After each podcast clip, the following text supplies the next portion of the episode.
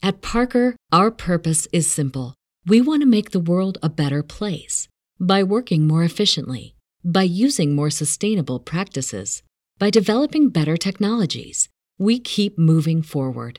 With each new idea, innovation, and partnership, we're one step closer to fulfilling our purpose every single day. To find out more, visit parker.com/purpose. Parker, engineering your success.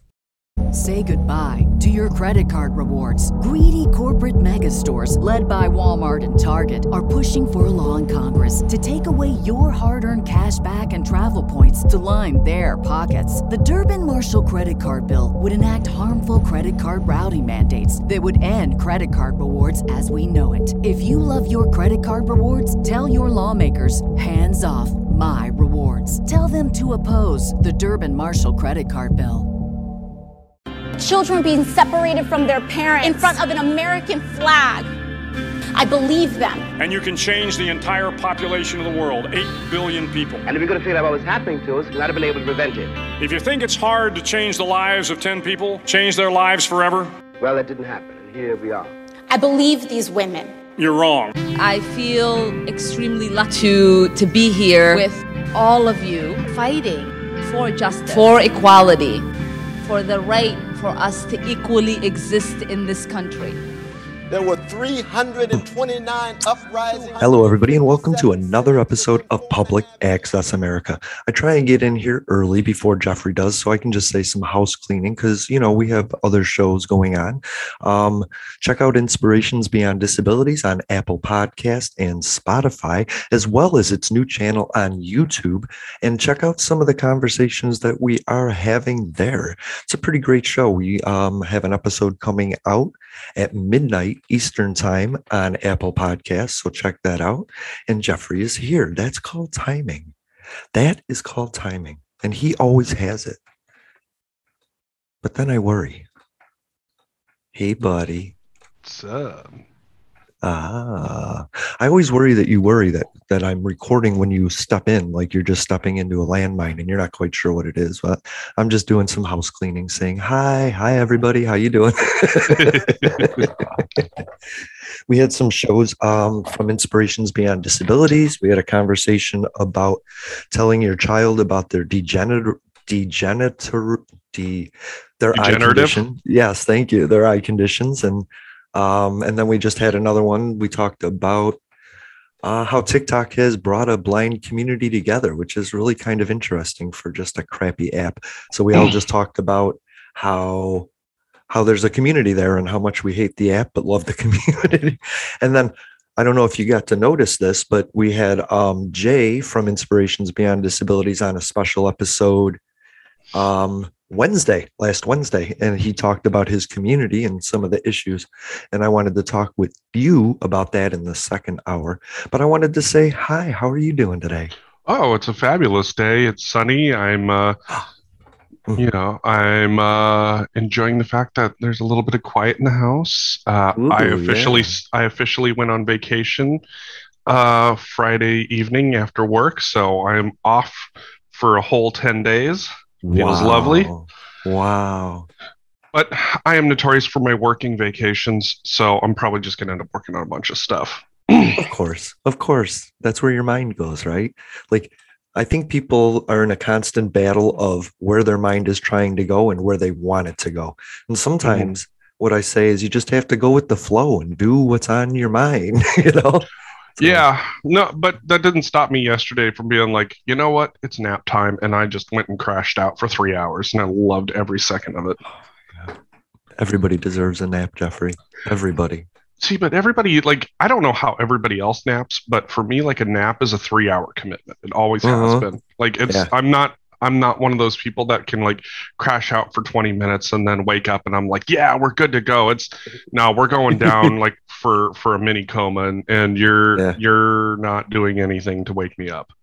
It's so strange because right after your nap, you're still in this ho- this fog. well, I am. I'm in this fog for like a half an hour where I'm really hungry but kind of drowsy and don't want to do anything. I just want to go back to bed, but I know I have to do stuff. But it's almost like a little buzz, you know what I mean? Until mm-hmm. I finally wake up. Oh yeah. Shoot. So I'm I'm interested in something because Yeah. man, I want to I want to I want to get your opinion on something that's really crucial to this show specifically, and that is who do you think is going to have a better winning record, the Seahawks or the Bears? Ooh. I know, Um, it threw you off, right? well, considering I'm not a fan of either team, I know. I'm committed to the Bears, but that doesn't mean I'm necessarily a fan. You know what I mean? right. I I mean I would pick the Seahawks simply because they've done some really great depth uh, work for their for their roster, but uh, I mean it, it's kind of been one of those things where they they continuously shoot themselves in the foot. So Wait, you talking about the Bears or the Seahawks? yes, Yeah. as a and as a Giants fan, we shoot ourselves in both feet just to Right. be sure. I turned on the TV and I was like, why is Al- Andy Dalton in a Bears uniform? Ah, shit. Well, that's and that's the worst part is because they've got a rookie quarterback that Yeah. looks to be pretty damn good. right. And this is where it's always this is where it's always a little tough because like you get a good rookie and if you throw them in right away, there's a lot of times that, you know, they might have some heat initially, but they just get fucking beat up. I mean, Yeah. I mean, great examples of that are like Jameis Winston and I mean even Cam Newton. You know, but Mhm. at least Cam Newton made an appearance at a Super Bowl. So Right, there's right. that. Even though he got his yeah. ass. Robert Griffin. There's just a whole bunch Robert of guys that Griffin. just, you threw them in and they went down, you know? Andrew Luck. I mean, Andrew Luck was he was amazing. Um, Yeah. but he just couldn't he just couldn't cut it. And you know, at 29, when he decided that he was done, he was he just Mhm. walked off, and I was like, you know what? Yeah, good job. Yeah. I literally saw a lot of players do that. Walk away after they got their fourth year, filled their commitment, and were like, I got my money. I'm, I don't want to do this, you know? Well, and you know, like Andrew Luck said, you know, like I want to be able to walk uh, under the power of my own two feet and under my own mental cognition. So I'm Yeah. done. Right. I mean, it is just a game. As much as other people put their lives involvement in it, it's it is just a game, and you got to respect the guys for playing it. I just, I don't. I there's certain people in the league that want to hurt other people. They don't see it as a game. They see it as their mission, and I think Mhm. that's an issue. I mean, in preseason, you're not trying to level out their fucking star quarterback, you know. So, and I haven't really seen that yet, but I, I hope it turns into a game and not like a blood fest. You know, for me personally. Well, I, and honestly, it's like this is where like the NFL has kind of gotten a bit stale in its in how it does things. You know, Mhm. they're they had this great idea that they were going to add more games, and people are just kind of like, that's not really what we're after. Right. I want to see. I want to see talent. I want to see talent. Right. You know, I want to see talent. I want to see, you know, there were some there were some great moments where where the game kind of shifted in a weird and wild form. You Mhm. know, you look at you look at what the the 60s, 70s, and 80s looked like. I mean, most of them, you know, through the 60s and the 70s were just they were working regular day jobs. Right. In And it was more run, more running. You know, in Yeah. the fifties and sixties, there was no there was no passing for a long time. You know, what I right mean? and then and then in the 80s you start to see you know more of that you know wow that the nfl became known for Mhm. You Let's know- put the polish on it. Yeah. you know you had you know you had your lawrence taylors your bo jacksons your Vi- you know your jim mcmahons and Oh yeah. you had a lot of great moments you know but it was you know it was still somewhat raw you know and and and i think one of the things that has definitely helped but also kind of hindered the way that the game plays is you know there's been so much focus on replay there's been so much focus on Mhm. you know uh making calls from a booth and things like that and it's Yeah. you know it's so it's it's definitely become kind of a weird way to watch the game Yeah. Uh, but also too then then you start to see some of the other issues like the off-field issues and you know weird bans on on things that don't make any sense like i i'm sorry but i just i still don't see the point of the the weed testing that's just No. not uh, I just don't see that as something that's necessary. Uh, uh, you know, other than it's like don't you know don't play high. I mean, that's We try not to. Yeah. you know, it's just because that's that's. I mean, anytime that you are, I mean, anytime that you're going to potentially take away, you know, your ability to focus really hard mm-hmm. on the game, you're going to end up, you're going to end up hurting yourself. And yeah. so it's a weird, it's what's weird to me about that is I have my personal freedoms, but then when I suddenly am employed by the league to be nine months out of the year, five days a week, that's a different story. And then when I go ahead and get sponsors, now suddenly my life isn't my own because that sponsor wants me to live up to an ideal that they want and not that I intended, you know? So a lot of it is just trying to be what other people want you to be. I think of like Ricky Williams and in mm-hmm. a time in a time when it wasn't like that. And I I I thought he was a great player and it sucks that they like got rid of him just because of weed. And I don't think you should destroy somebody's life over that. Like in the off mm-hmm. season, I think they should do whatever is legally within their rights. But it's a tough thing when Agreed. somebody's paying you millions of dollars. You know what I mean? Like, Agreed. So, but that's me. I think what really changed the landscape of football was fantasy football because now people were invested monetarily, you know, in a way like the average person, in a way where just the betting uh, community was and now mm-hmm. fantasy football put that up there and now people are they're watching each individual player each individual play getting mad at like stupid calls. It's just taken the intensity up to a new level you know? And then colin kaepernick kneeling you know? The politics in the game has definitely become something um i would say that it, it hasn't made it hard to watch but it is definitely it is definitely been one of those places where it's like I I respect the fact that they're using their venue, you know, uh-huh. as they can. Oh yeah, yeah, absolutely. But it's not the kneeling that has taken away from the game. It's literally the fans losing their shit over it, and it just yeah. makes it hard to want to watch the game knowing that somebody's just going to get butthurt about you know some dude kneeling right or worse yet that the president is just going to be like i'm butthurt you should be too it's just a game you know and now we lose like the national anthem which was actually one of the things i told you i like about it you know mm-hmm. it was it was that the military presence the uh, taking time to honor these people at a time when everybody's watching.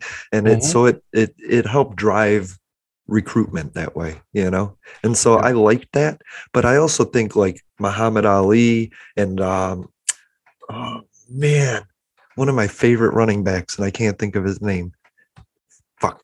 You know they they did their off time stuff and then they mm-hmm. they actually boxed i mean muhammad ali said i'm not going to go to war but he continued to perform and mm-hmm. advocate at the same time i think i don't know colin kaepernick like i respect what he was saying and i hope the conversation continues on police violence you know that's mm-hmm. something that we should all pick up in sports or out of sports it's something we need to talk about if if the league is 90 well i don't know how much the fan base is black and white but there's definitely a certain amount of white people there and if you can get that message into their heads that it's happening then it's worth having you know what i mean oh absolutely and i don't disagree with that one bit you know simply because you know out of sight out of mind and mm-hmm. putting it mm-hmm. in someone's mind makes it easy to begin that conversation yeah it's it's just that instead of instead of addressing the issue like is so many times we've talked about people want to bitch about the problem. Well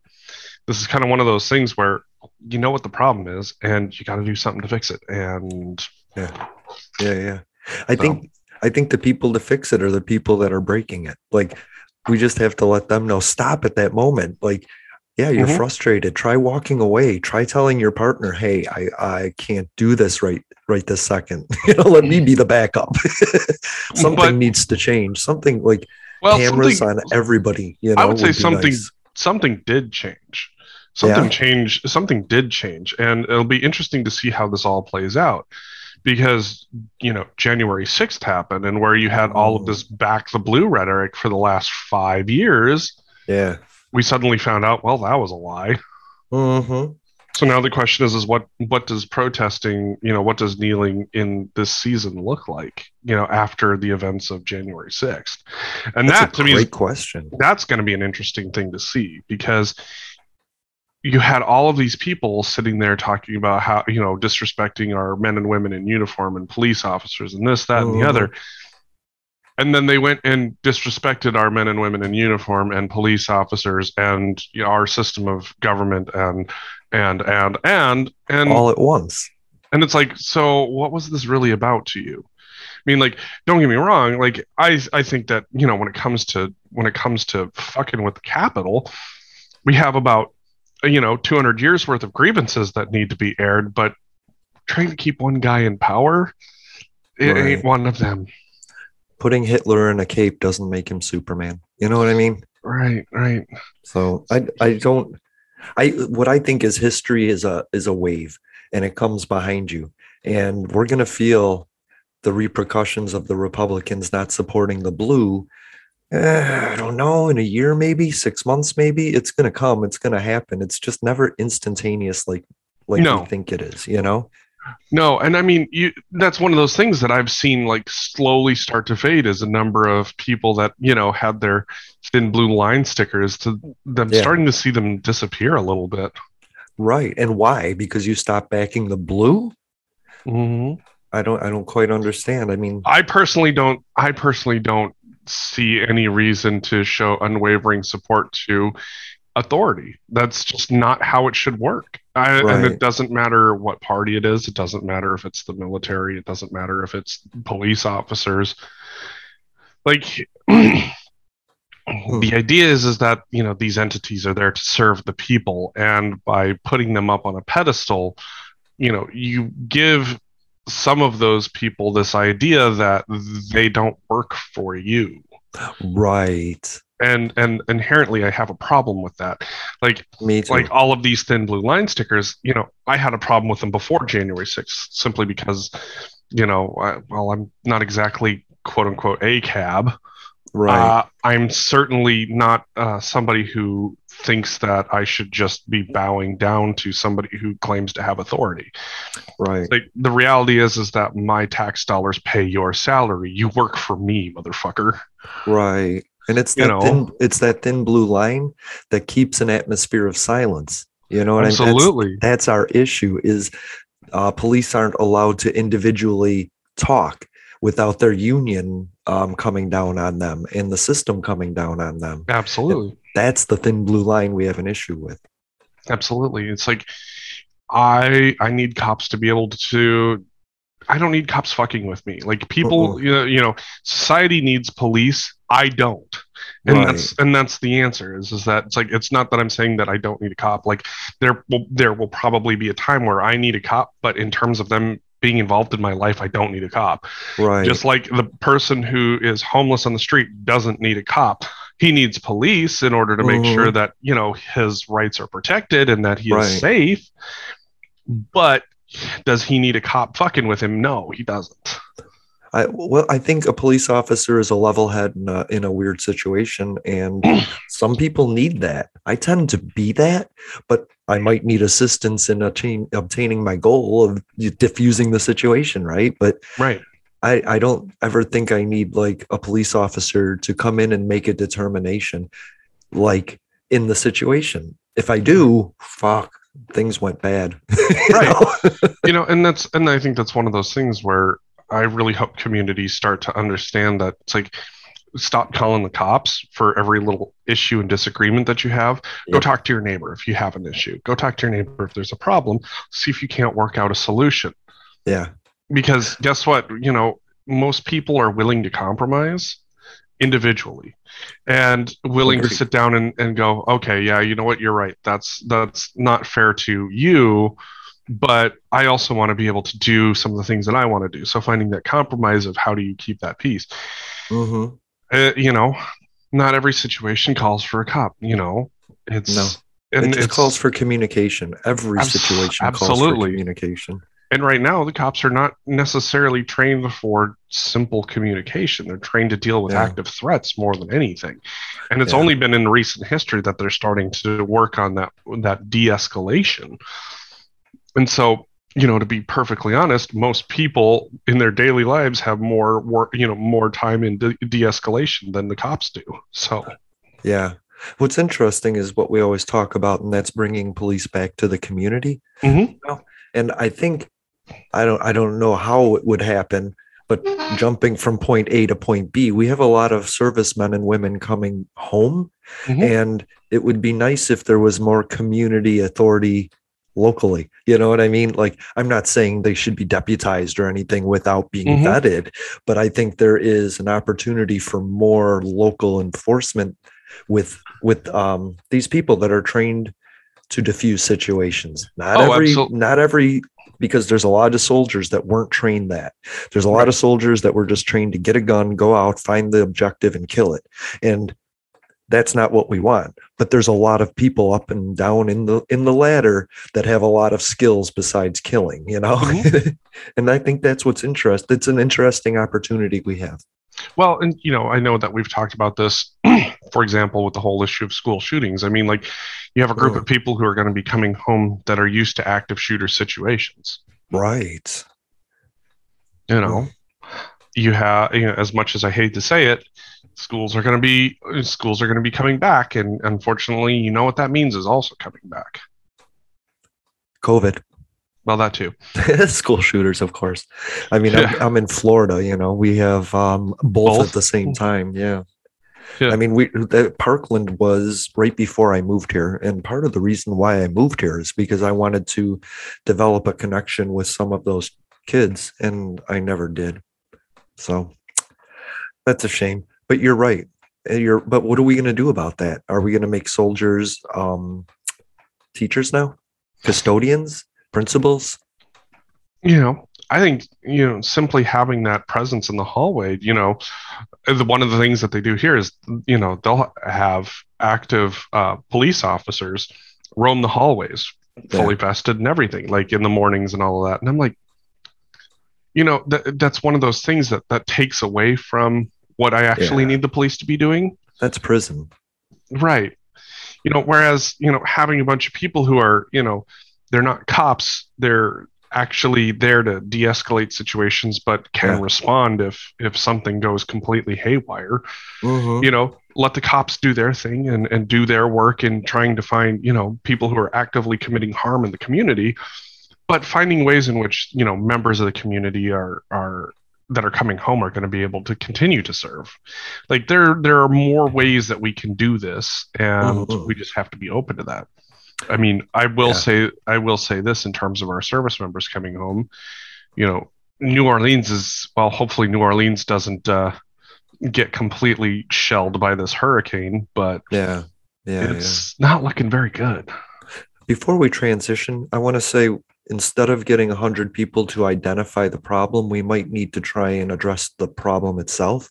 Like, mm-hmm. we need to let that child that wants to kill people, wants to shoot, we want to let him find another avenue as well. It's a mm-hmm. series mm-hmm. of choices that this person makes before they attempt, you know, to kill multiple people in a school. And somewhere somebody has to see that, right? And we just need, like I said, we need more communication. We need less penalties maybe for people coming forward i think that's a real problem but we don't need to attack the problem but we can also find a problem before it's a problem and talk. Just talk without well, talking at them talking around them you know about better ways. Well i think i think i think one of the biggest issues has just been you know the fact uh, has been parental involvement. And mm. that's not because I wouldn't argue that it's not that the parents don't care. It's you know the society that we live in currently, and, and it requires two working parents at two jobs sometimes. You mm-hmm. know, multiple jobs. You know, right. it, it's not that they don't care; it's that they can't care. It's that the society said now you have to work this hard, but never built a safety net for their children. You know, mm-hmm. and so you know it's when you're having to work multiple jobs, when you're having mm-hmm. when when you're not having that in, that daily involvement in your kids' lives. I mean, how how else are you going to be able to see warning signs? I mean, exactly. I mean, even just with my depression alone, like you know, my parents were busy and or or not uh, available in you know physically emotionally whatever for sure i was actually going to ask jeffrey i was going to just talk about the two of us in our teens between 10 and 20 because i was like i wonder how that would go but yeah because I, I've been thinking a lot about kids, you know. So I'm really sorry. I had the same thing. Nobody, I was not diagnosed because I didn't have a parent around that cared, you know. Well, you know, and and where I grew up, it wasn't it wasn't that I didn't have a parent that didn't care. It was just that you know, it wasn't something that was talked about or understood. So rub some dirt in it. You know, it's it's one of those things where it's like, how do you expect someone to be able to understand mm-hmm. depression looks like when and and symptoms of it when you're not really familiar with what that is and nobody's teaching it and nobody's talking about it. Yeah you don't even know it's a thing right? You don't right. know a hamburger's a hamburger until you actually see a hamburger. I mean my mom will tell you that i was arguably the smartest person in my house and i couldn't figure out what the hell was going on with me. So you know that's one of those things. It's like how do you expect people to know what's going on when nobody yeah. knows what to look for? Come to think of it yeah my mom when she did notice my depressions or my acting out she she actually pushed me more towards education i didn't take it but she pushed me more towards that way she had me tested i had um an IQ two points under her. so mm-hmm. she thought she thought I was a genius, and she asked me, "Well, what do you want to do?" And I said, "The smartest man would say, just stay happy." you know, right? And that, and then I've had a series of a life full of a series of things that tested that. Mm-hmm. That's the way it goes. You know, if you want money and success, you're going to be tested that way too, because nothing mm-hmm. comes easy. No, no, it doesn't. so I mean, like between ten and twenty, I mean, like at 10 years old, you know, it was really, I was starting to struggle a little bit just because, like, you know, dad's not around. He'd moved 500 miles away. You know, I've got a new baby sister. I've got my grandmother had just died. Mm. Uh, I've got a, you know, a new family dynamic. we're still dirt poor. So it's, you know, learning what, what my life actually looks like is going to look like. I've moved from, you know, well, a relative city in, in eastern Montana standards to, you know, a very, you know, a rural farming community. Hmm. So I went from, you know, I was reading, uh, I was reading The Hobbit when I was in second grade because I was in an advanced reading program to basically run, dog, run. Hmm. You know, and yeah. I lost my love of reading for a long time Of course survival survival doesn't leave much time for anything else you know and then i was an outsider in this community you know? I wasn't i wasn't born there. I didn't you know i didn't necessarily have quote unquote family there even though you mm-hmm. know i was married in. Yeah yeah yeah. And so you know it just shaped up for me to start to really struggle. And then of course uh i be, i got oh, very overweight. And that was a source of being bullied. Was that a protection thing? I don't know, to be perfectly honest. I really don't know. Like, okay. I mean, uh, I would say I would definitely say it was probably self medication, simply because like, okay, food tastes good. I like food. Yeah, yeah, yeah. You know, it's hard to be sad when you're eating a Twinkie, right? Oh yeah, and Grandma always had a fully stocked cookie jar. you know, so right. so and you know and of course that just ends up with me getting bullied up and down you know from i mean i had high schoolers bullying me and i was a sixth grader. You know how fucked is that? Yeah. You bullying know? in and of itself is is just a phenomenon i don't understand. So it was you know it was weird. And you know i had a teacher that you know, you know, where things kind of started to change a little bit for me was, you know, I had a teacher say, "Look, I don't condone it, but sometimes you just got to fight back." Right. And I was like, "Okay, well, unfortunately, I wasn't very healthy in that regard, and I mean, I was just trying to fight everybody." So, okay. so you know, by about 13, you know, 13, 14, I'm, you know, seeing a therapist because I've got some, you know, pretty extensive anger issues at this point. Oh. I'm taking it out on everybody. But okay. you know, despite the fact that I'm I'm working on the anger issues, there's still something underlying that I don't understand and I just feel generally like crap the entire time. Right. You know. Hmm. Like I just feel down and I don't understand why, but it's like whatever, you know, I've got a thousand things happening here. Yeah. So that probably explains it. but you know, as I move into high school, you know, I end up going through a growth spurt and I'm not fat anymore. I'm actually pretty skinny. Fuck yeah. And, and you know, I'm a straight A student. I'm involved in a whole bunch of sports and I'm involved in, you know, a whole bunch of school activities where, you know, I, you know, I've got, you know, pretty much every credential under the sun, you know, my freshman and sophomore year. So I don't understand why I'm just miserable. Mm. Because I literally have so much going for me. The bullying has stopped yeah, for yeah. the most part, but uh, mostly because the you know once I got bigger, people realized that they couldn't just bully me so easily. So right. that, was a, that was a thing. And that's when it all just turns to hell. You know, I have I've dealt with my mom having cancer, and now she's oh. in night school. And my stepdad is just genuinely uninterested in in being involved with us in any way, shape, or form. Um, but doesn't want me actively, you know, doing anything with my sister. So it's constantly a my my my kid sister, and so oh. that's constantly a source of fighting. Interesting. And yeah, that's when things just end up taking a nosedive because I'm involved in everything. I don't know. Just to distract you from that feeling, right? Yep. You're just looking for any outlet. That's survival. Yep. Like you don't you don't have opportunities like you do when you're comfortable, when you're in survival mode. You right. just don't. And then and then that's when I just bottomed out, you know. Yeah.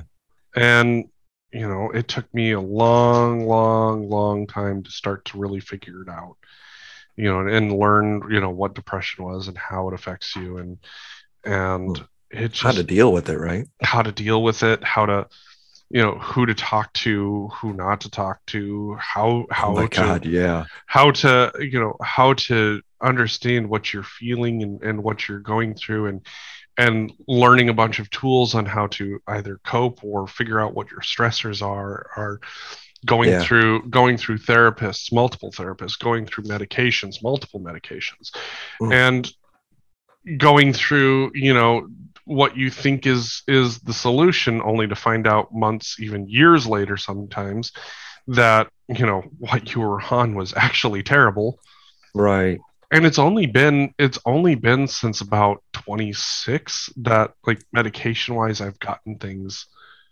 figured out cool and you know and then earlier this year i started doing therapy again because you know i've got a lot of shit from my past that i you know didn't really yeah. fully deal with and i just got used to the you know was you know one thing after another you know moving into you know trying to figure out like how are we going to feed a family you know mm-hmm. well we'll figure that out later how are we going to handle you know one parent's got to work the other one's going to school we've got kids that are going to be coming home how are we going to handle that?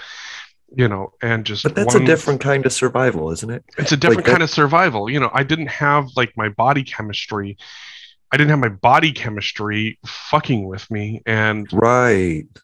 but i wasn't doing the work to sit down and, and try and figure out what is going on and coping mm-hmm. with my feelings because it wasn't the issues themselves it was all of the things underlying that you know i went through as a kid that was causing additional stressors that i hadn't dealt with right but i think about the difference is if in one point we're we're controlled by somebody else's life but mm-hmm. once we can decide our own life like we're not we're not extras in our parents life this is now our time mm-hmm. it's a different it's a different kind of stress because you feel as if you're succeeding now when mm-hmm. you succeed instead of succeeding and having your parent actually be the antithesis of that you mm-hmm. know and so yeah i mean that's when you get to work on yourself instead of begging somebody to get a resource for you, you right know?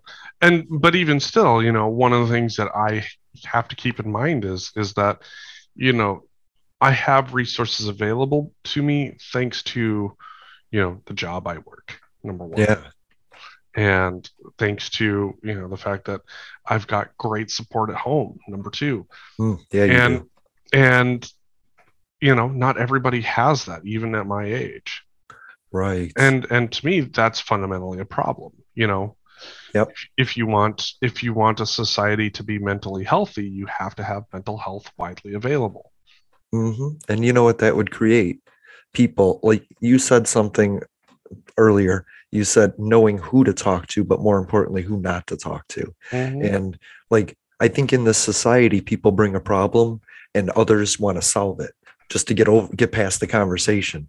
But having that conversation with a friend is what life is. Mm-hmm. And we we can all in a way be talk therapists just to let somebody know that what's going on is real. Like it is real what you're going through instead mm. of other people dismissing it as a problem, you know, Absolutely. as a screw to be na- uh, a nail to be pounded in. It isn't. Mm. It's uh sometimes people just want to know am I what I feeling is real and mm. What the fuck? Like that's basically every question I have with people. But sitting down and talking to them is what's important. Mm-hmm. That's I think the resource we need. We need to pick better friends. sometimes sometimes it's as simple as picking better friends, but you know, yeah. even but even those friends are going to sit down at some point and say, "Look, you know, I appreciate what you're going through." Mm-hmm. But I'm not the person to help you. You need to talk to somebody who's professionally capable of handling. Oh, yeah, awesome. That is awesome. That is perfect. So I, I was telling a friend if you see somebody that's having a, a life crisis, you don't have to be the solution. And in fact, if you try to be the solution, oftentimes you get in the way of the solution.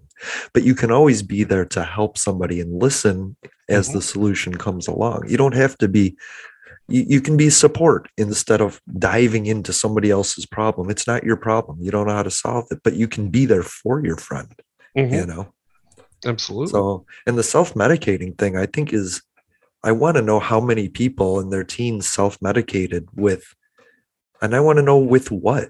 I, I self-medicated with drugs you know? I tried mm-hmm. every drug under the rainbow. I did acid for two years. I tried heroin uh, crystal meth cocaine. I tried it all. I stuck with weed and i didn't but i never picked up alcohol which is weird. You know what i mean? So yeah you know, and and I I think it just kind of it, for me it depended.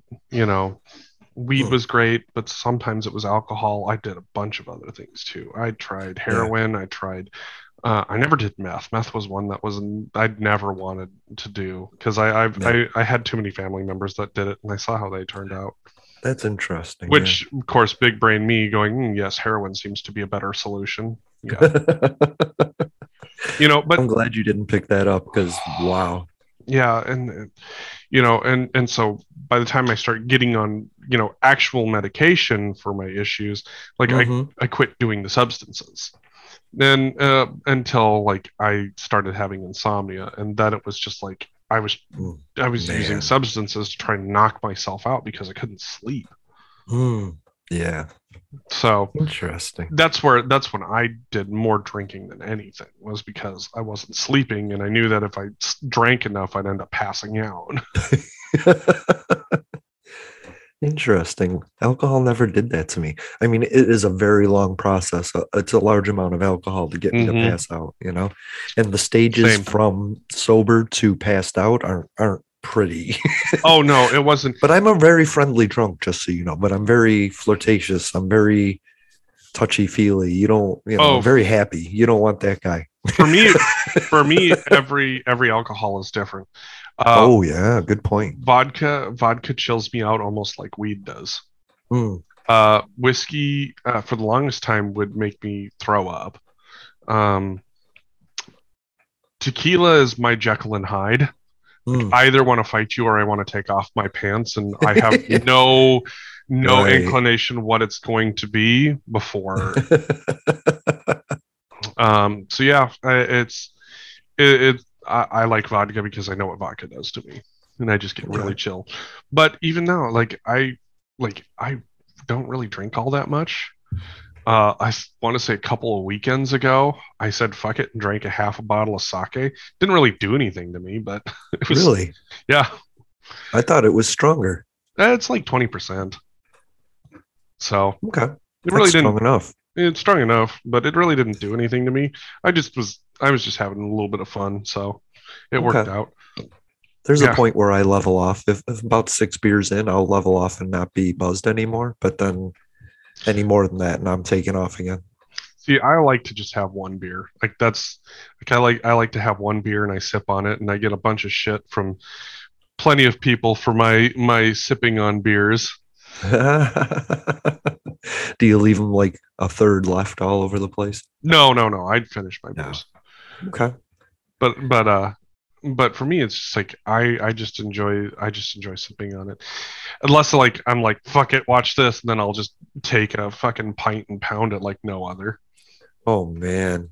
Yeah, one of my friends found out a few years ago when we did Oktoberfest at uh their place of work. It was like, hey, do you want to see a magic trick? And they're like, yeah, sure. And I just like grabbed this beer and I went count it down and I went boom. they were just like, holy shit. I love that. So no. I have I have a question, a random question that just Ooh, popped into my head. Random. Uh, so I was on another podcast and this girl was like she mentioned pop sodas and I was like pop sodas. Yeah, and this guy said, "What are you talking about?" Like he didn't understand what pop soda was. And like, I've, that's all I've ever called it. Give me a pop soda. You know what I mean? And he started making fun of me because it's, he said it was just soda. How do you guys say it? Where in Washington? Oh, oh, so where, where I grew up, it's a pop. Okay, cool. Um, you, you just, you just called it a pop. Um, I don't like calling it a pop. I like calling it a soda. Okay. soda pop was also, uh, one way that we turn uh, that that I'd always say it right uh, as a kid a soda pop but okay I typically say soda uh, myself anymore even though where I grew up it was definitely pop. Okay. I think I think if you called it a soda you might call it a soda pop just to cover all your bases. And I think if you called it a pop you might call it a pop soda to cover all your bases. But to say like like I I put a clip up on TikTok and I was looking for a song, Pop Soda. There's like 20 of them. Mm. So it's not like it's not a thing, you know. So right. I just wondered. I, I wondered it's, dialect. Oh, how, oh, how dialect is. is. dialect is really interesting to me because there are so many things that um, you can there's so many words out there that the way that you pronounce uh, you enunciate them or pronounce them is just is is really interesting. So like yeah. what do you call what do you call a small river? A creek? Where I come from, we say it's a crick. Mm, a crick is something that when you pop your back or mm. you you know crack a knuckle, that's yep. a crick. We call it a crick. Oh. We we say crick. We don't say creek. I love it. See, linguistics is really interesting. Or like or like the the tiny little uh, lobster looking things. They're they're you know about claws. Uh, yeah. What do you call them? Claws. Or what's another one that you call them? Lobster claws? No, no, no, no. The the just the the mini version of those lobsters that you find in rivers and streams. Oh, crawfish. Mm-hmm. We called okay. them crawdads. Crawd. I've called them crawdads too. Heck yeah. Or or crayfish.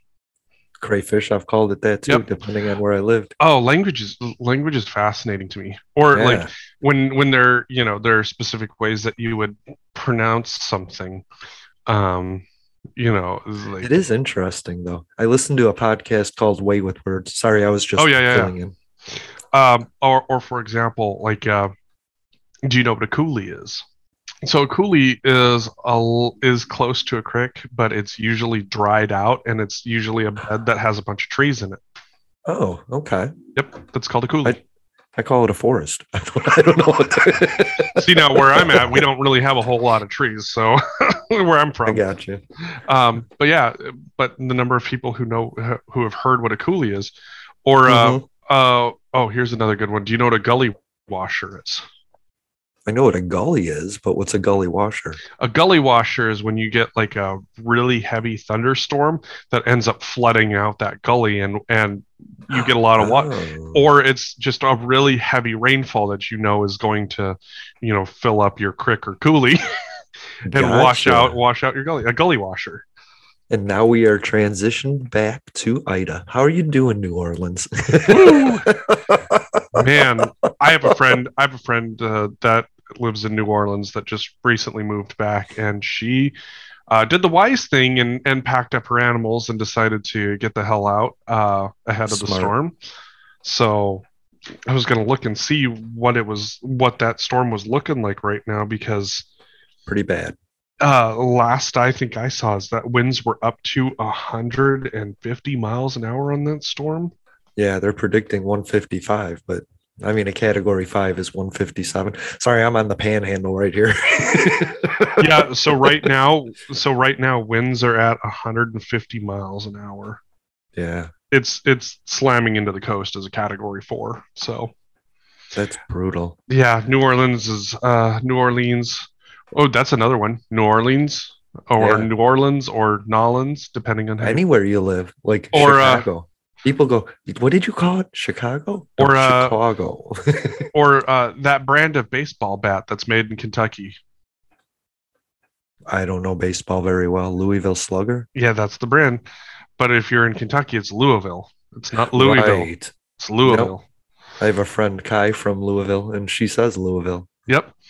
It's, yeah. language to me is so fascinating in how uh-huh. even just within our own country the way that we pronounce certain things just is, it's really interesting to me and how sure. how that works and just uh, think about things like michigan uh, illinois wisconsin florida these are all in uh, native words that we took right like mm-hmm. that's what's interesting to me we we we are mispronouncing words automatically you know what i mean i wonder how an uh, an, how an Indian would say Illinois. Sorry. How how yeah, like how the Native American population would pronounce it, or or yeah. like some. Can the... I get a consensus on what to say? Uh, American Indian, Indigenous person, like Indian. I don't want to say it wrong. I, I'm willing to you know respect. I just don't know which word to use and it catches me every that time. is, that's a really great uh, i guess you know because my cousins i like i never i didn't say indian because you know uh, my cousins were native american and indians were from india. You know it was, okay. I it was like kind of that. it, it, because that's what that's what you know settlers called them. They thought they had you know had found india and they called them indians and that not so like oh, I like that. So like even in master school, my my Indian cohorts were confused by this because they're like, what? They're not Indian. right. It's like I'm Indian. The problem. It solves the problem of what to call um I mean, know, people in, from India. In Canada, they have uh, in Canada they call them First Peoples. Um. It's it's I, I, think that's a really great conversation to have with someone who yeah, because First Peoples kind of sounds like ass kissing to me. No offense. it, it, you know, and uh, uh, yeah, I, I just I like the indigenous people. I like using that. The indigenous. I don't like indigenous natives, but the first people are, I believe, from Africa, and that's what I believe. You know, so there's a debate there on the first people. Yeah, where where where we all branched out from. Yeah, right. So I don't want to get into that. No, so that's a great question, though. So do you think New Orleans should be New Orleans? Like, I can't help but think that in these coming catastrophes of this um, climate crisis that we are going to all have to huddle somewhere in the Dakotas to survive. Well, I mean, that's the general issue of living next to the coast. I mean, everybody loves living next to a coast until you realize that water kind of does whatever it does, you know, with yeah. the tides and mm-hmm. earthquakes and sure. giant storms. I mean, even like for example um, with in Japan when when you had that massive earthquake that caused oh man you know yeah. you know that that hit Sendai and and absolutely obliterated you know the yeah. Fukushima plant. When when the when the tsunami uh, washed away they ended up finding a bunch of old carvings um, is stone carvings that had you know old japanese written on it that said don't build your house below this because the ocean will take it away. Wow. So you know it's to me like that that fantastical idea of time is like you know Japanese history extends back like 5,000 years or something like that. And so mm-hmm. the question of, you know, what history existed and is, has been has come and gone and lost and then suddenly finding that you know when did that when did that get carved like what event yeah. caused that it makes you wonder i think we were we're the cause of the glo- global warming but i think it would have cycled somehow anyway. You know what I mean? I oh, got absolutely. way off of where I wanted to be. New Orleans, do you think we should move it or fortify it? Ooh, you know, obviously there's going to be a bunch of people that say fortify it because there is a lot of history with New Orleans. It's oh, yeah. There, you know, the fact of the matter is, is that you know Louisiana is a really interesting case in that so much of the way that it is governed is still very much rooted in French and and even in Napoleonic law, which is really right. interesting. Which that's fascinating to me that somehow in in a modern uh, in a modern United States that they're still using elements of Napoleonic law. You know, interesting. A a uh, a an emperor who was deposed over 200 years ago. Yeah, when you think about it that's that to me that's fascinating. I just wonder if at some point we're going to have to build it up. Like if you want to keep it are we going to have to raise the floor or are we going to continue to keep it like a bowl? Like there's no way to to stop a category 5 storm that's coming on your coast. You can't build a breaker wall for that you know? Right. I mean and, and that's just it is, is like that like that storm is like looking at just some of the specifics of it really quickly it's just wild how big that thing yeah. is. I know. I know. And and that's the thing is like man like looking at that picture holy crap it is it is huge. Like yep. it's and that's the thing is like it's you know new orleans is going to be on the eastern side of the storm mm-hmm. which means that it's it's going to get battered. Yeah. It's going to get battered hard Right. Pensacola's seeing some of the outer bands. Yep. So it's not raining right now, but it was just two minutes ago. You know what I mean? Yeah. So I just and the other thing I wanted to quickly say about the hurricane is I've been trying to watch coverage for facts and like uh, they're they're predicting they're predicting beyond predicting you know what I mean? And it, it's some of it is just fear tactics. Some of it is to acknowledge the precedence of it before it's precedent. You know mm-hmm. what I mm-hmm. mean?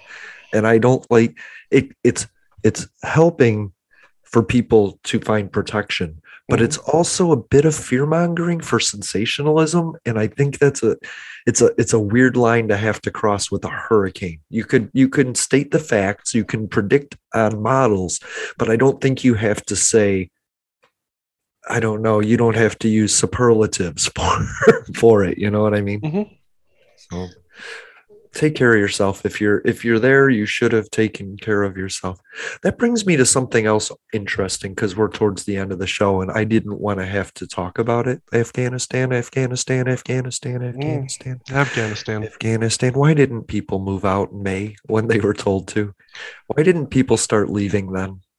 Um yeah, I'm gonna go with uh, the administration had every ability to cut the red tape and begin the process.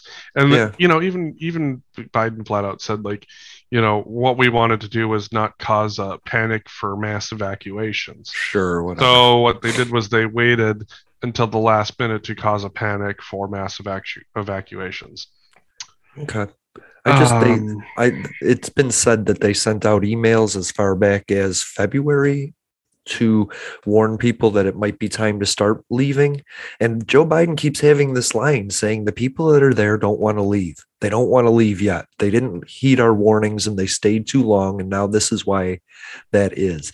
And I, I feel like he's blamed everybody except himself for the debacle of the departure, you know. And and there you go. And there and that's the honest answers is that you know what person what person really wants to leave their home like exactly you know but at the same time like you know what without seeing what they were communicating or the context or anything like that you know there's mm-hmm. a difference between hey you know we're going to be leaving in a few months you might want to think about whether or not you want to come with to look the reality yep. is is that the taliban are going to take over here are the threats that are actively going to consume you you need to do what's in your best interest and this is your this is your you know final boarding call.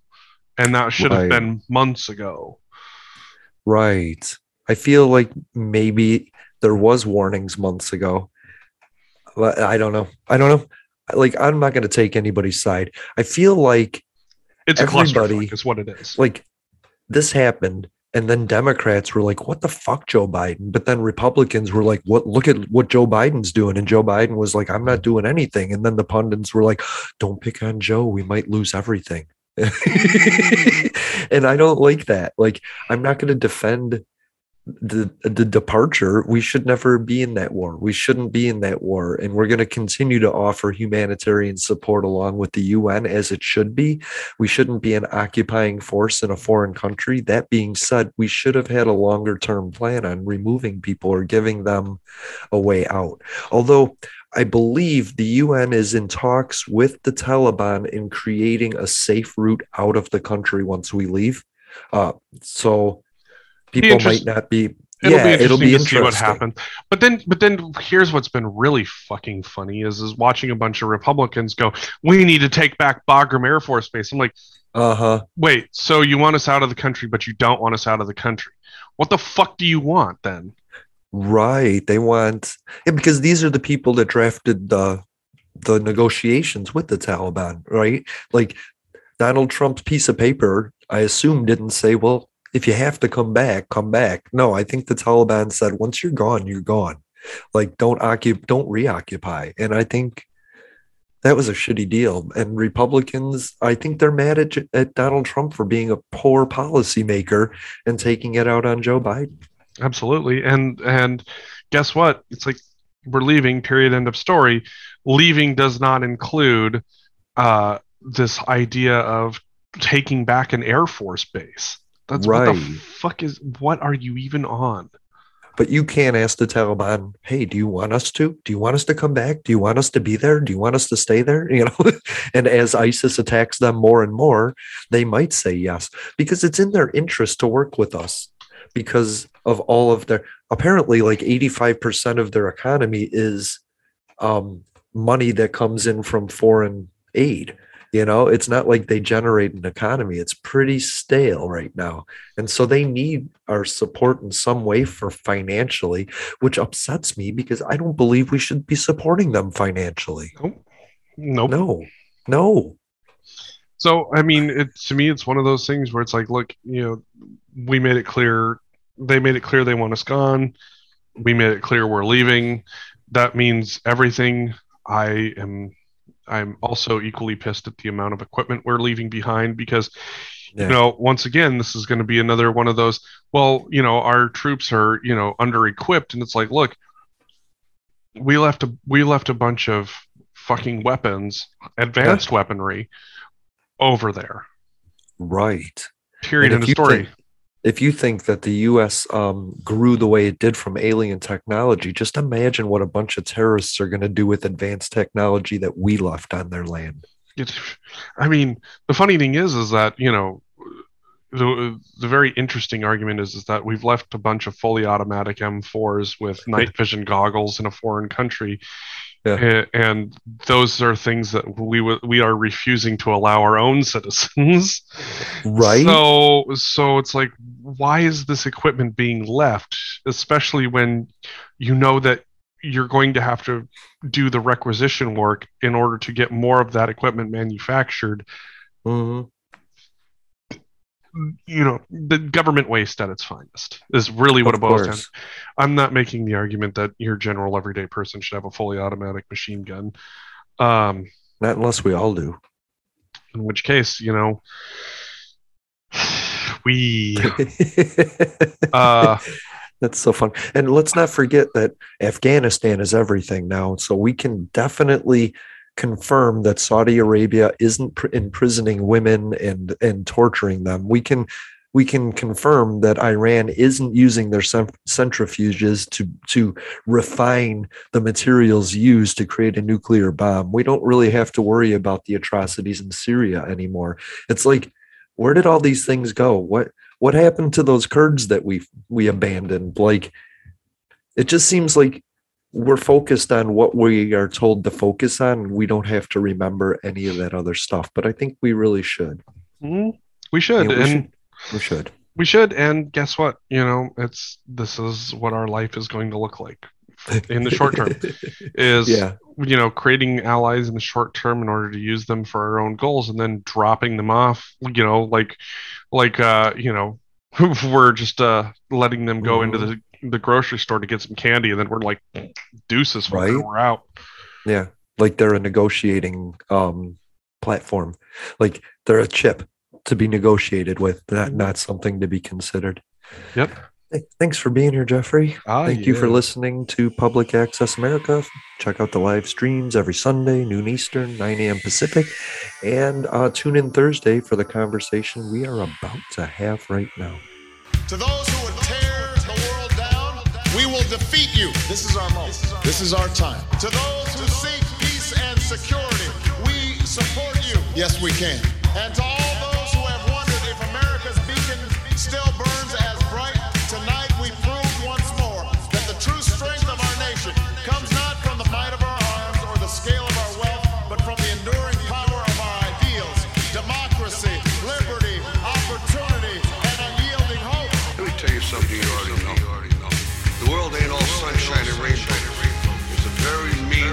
nasty place, and I don't care how tough you are, it will beat you to your knees and keep you there permanently if you let it. You, me, or nobody is gonna hit as hard as life.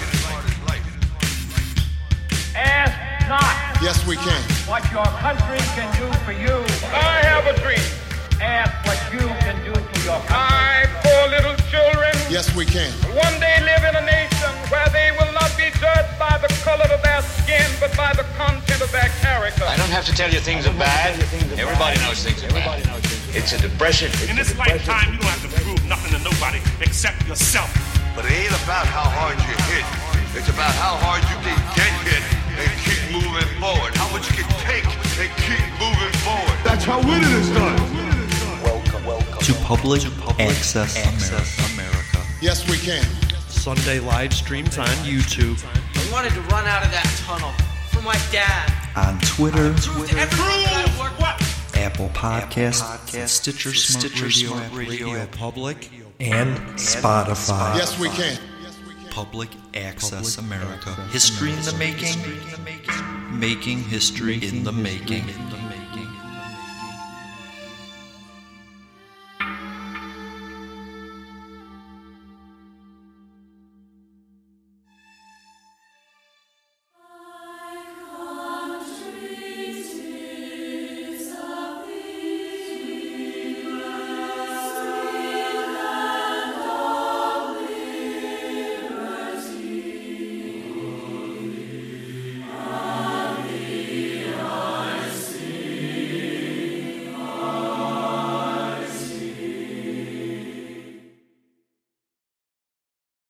Parker, our purpose is simple. We want to make the world a better place by working more efficiently, by using more sustainable practices, by developing better technologies. We keep moving forward. With each new idea, innovation, and partnership, we're one step closer to fulfilling our purpose every single day. To find out more, visit parker.com/purpose. Parker, engineering your success.